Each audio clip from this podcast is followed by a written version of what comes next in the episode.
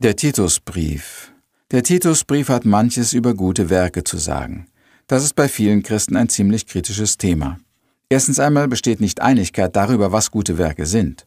Da ist zum Beispiel die Terroristengruppe, die es sich zum Ziel gesetzt hat, alle einflussreichen Männer in Regierung und Wirtschaft umzubringen. Das ist in ihren Augen kein Verbrechen, sondern gute Werke, mit denen sie die armen Unterdrückten befreien und die Sünden der Ausbeuter bestrafen wollen. Rauschgifthändler, die ihre Freiheit und ihr Leben einsetzen, um etliche Kilo Heroin in die wichtigsten Verbraucherländer zu schmuggeln, denken nicht, dass sie etwas Böses tun. Sie helfen doch bloß den reichen, lebensüberdrüssigen Menschen zu einem schönen Erlebnis. Auch das sind gute Werke. Als Saulus noch die Christen verfolgte, sie töten und in Gefängnisse werfen ließ, diente er seiner Meinung nach Gott und tat etwas Gutes, etwas für sein Volk und seinen Glauben. Sicher geht es vielen Atheisten und Islamisten, die Christen verfolgen heute ähnlich. Im Namen ihrer Religion, der Wissenschaft, des Fortschritts und einer besseren Zukunft verfolgen und töten sie Christen. Sogar der Irakkrieg war ein gutes Werk. Im Namen des Rechts und der Gerechtigkeit wurde hier gekämpft und Menschen erschossen. Das ist ja bei jedem Krieg so. Ich würde dieses Vorgehen aber nicht als gute Werke bezeichnen. Und da sehen wir schon die Schwierigkeit. Wer bestimmt, was gute Werke sind? Oder wer unterscheidet die Motive? Einem armen Menschen Geld zu geben, ist doch eine gute Sache, nicht wahr? Das kann man doch wirklich als gutes Werk bezeichnen. Aber wenn der Arme damit zum Schweigen gebracht werden soll oder für eine politische Partei gekauft werden soll, ist es dann auch noch ein gutes Werk?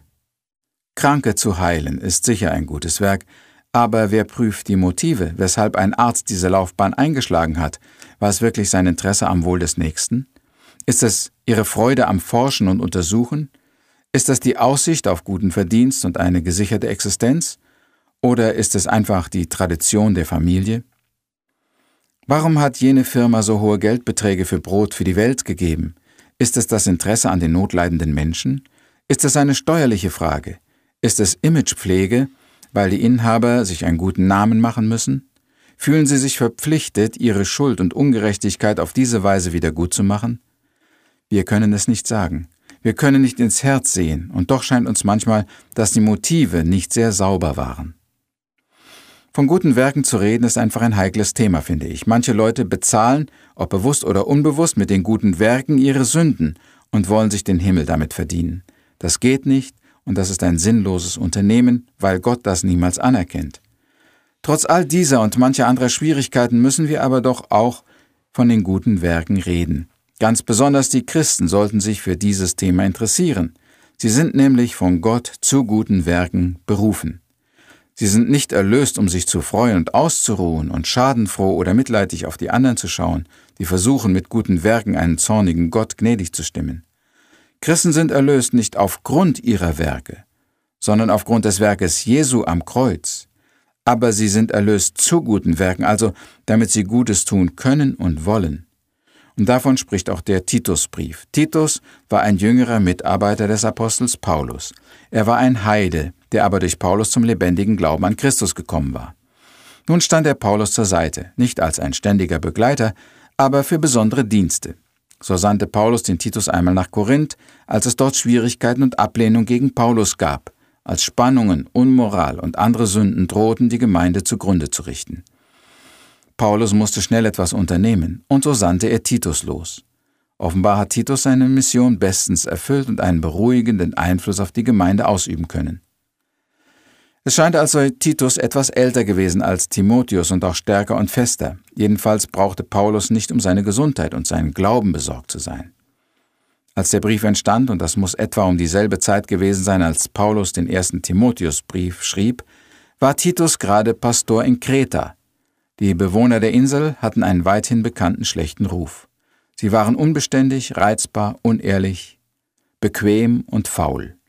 Es musste sich manches in ihrem Leben verändern, bis sie der Norm des Willens Gottes entsprachen. Diese Veränderung geschah nur langsam und war sogar ins Stocken geraten. Deshalb hatte Paulus seinen Mitarbeiter Titus nach Kreta entsandt. Titus sollte dafür sorgen, dass die Gläubigen ihren Lebensstil verändern und gute Werke tun. Sie sollten ihre Gemeinde ordentlich organisieren und Älteste einsetzen. Das alles sollte Titus in die Wege leiten und überwachen. Auf keinen Fall durften die Kreter so weiterleben wie bisher. Und dafür gibt es einige Gründe. Erstens waren sie ja Christen geworden, die sich unter den Willen Gottes gestellt hatten. Der Wille Gottes ist unsere Heiligung. Weil Gott heilig und gerecht ist, sollen wir Christen auch heilig sein. Weil Gott gut ist, sollen wir auch gut sein. Zweitens sollten sie jetzt ein neues Leben führen, weil sie doch einmal über ihr bisheriges Leben, über ihre Sünden und Fehler Buße getan hatten. Jeder Christ muss ja einmal Buße getan haben. Da ist es ja ein Hohn und ein Widerspruch, wenn man einmal eingesehen hat, dass das Leben bisher verkehrt war und Gott dafür um Vergebung bittet, aber dann doch wieder genauso weitermacht wie vorher. Drittens sollten die Christen in Kreta auch fruchtbar sein. Sie sollten durch ihr gutes Benehmen und durch ihr Zeugnis im täglichen Leben andere Menschen für Christus gewinnen. Wir können keine Frucht für Gott und für die Ewigkeit bringen durch Ungehorsam, Bosheit, Zank und Hass.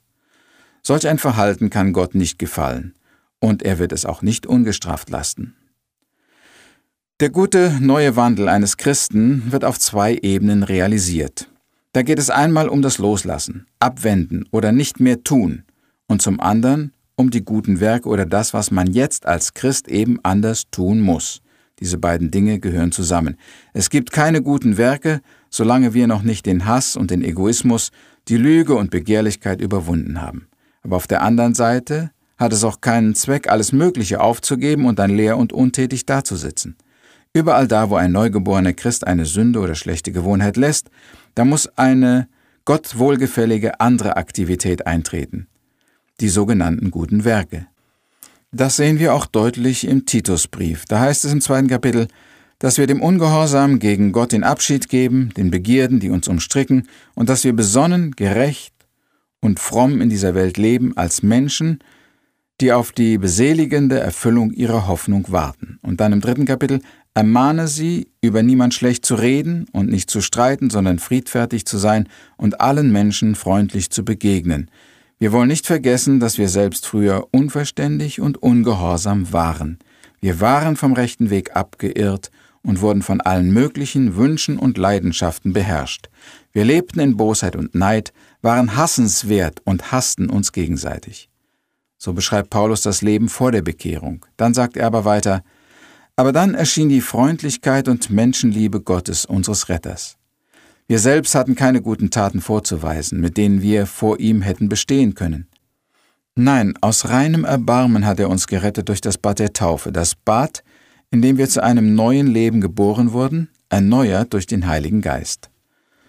So sind auch die Kreter zu einem neuen Leben gekommen, all ihre Sünden und Bosheiten und Untugenden sind ihnen von Gott vergeben worden. Um nun auch im Alltag ein neues Leben zu führen, mussten sie verschiedene schlechte Gewohnheiten und Laster ablegen. Das war das Erste. Dann mussten sie aber auch verschiedene Tugenden ganz neu lernen, wie zum Beispiel den Gehorsam, Disziplin, die Freundlichkeit, Sanftmut und Hilfsbereitschaft. Das waren Dinge, die sie früher nicht taten, die manchen noch recht ungewohnt waren und nicht so ganz gelingen wollten. Die wahren guten Werke, die vor Gott etwas gelten, haben folgende Kennzeichen. Erstens, sie kommen aus dem Wort Gottes. Was gut und was böse ist, wird nicht gemessen daran, ob es einem Volk nützt oder mir selber nützt, sondern allein daran, was Gottes Wort uns lehrt. Die Richtschnur sind da einmal die zehn Gebote, dann aber auch die Worte Jesu im Neuen Testament und die Lehren der Apostel. Als Zusammenfassung der ganzen Gebote hat uns Jesus dieses Wort gegeben. Du sollst deinen Nächsten lieben wie dich selbst. Zweitens kommen die wahren guten Werke aus dem Heiligen Geist, der in uns wohnt. Leider ist es wahr, dass ein jeder die Bibel interpretieren kann, wie er will. Sogar böse Menschen und Verbrecher werden irgendeinen Bibelvers finden, mit dem sie ihr falsches, böses Tun rechtfertigen wollen. Die Werke, die jemand tut, sind aber nur dann gut, wenn sie aus dem richtigen Geist kommen. Und der richtige Geist ist der Heilige Geist Gottes, der nur im Gläubigen wohnt und ihn leitet und lenkt. Und drittens können gute Werke nur aus einem reinen Herzen kommen. Auch böse Menschen können freundlich schauen, sie können sich für Gerechtigkeit und Nächstenliebe einsetzen, sie können für den Frieden und soziale Gerechtigkeit kämpfen. Solange ihr Herz aber noch böse und verfinstert ist, solange es nicht durch das Bad der Wiedergeburt erneuert ist, können ihre Werke nicht wirklich gut sein. Bist du ein Christ?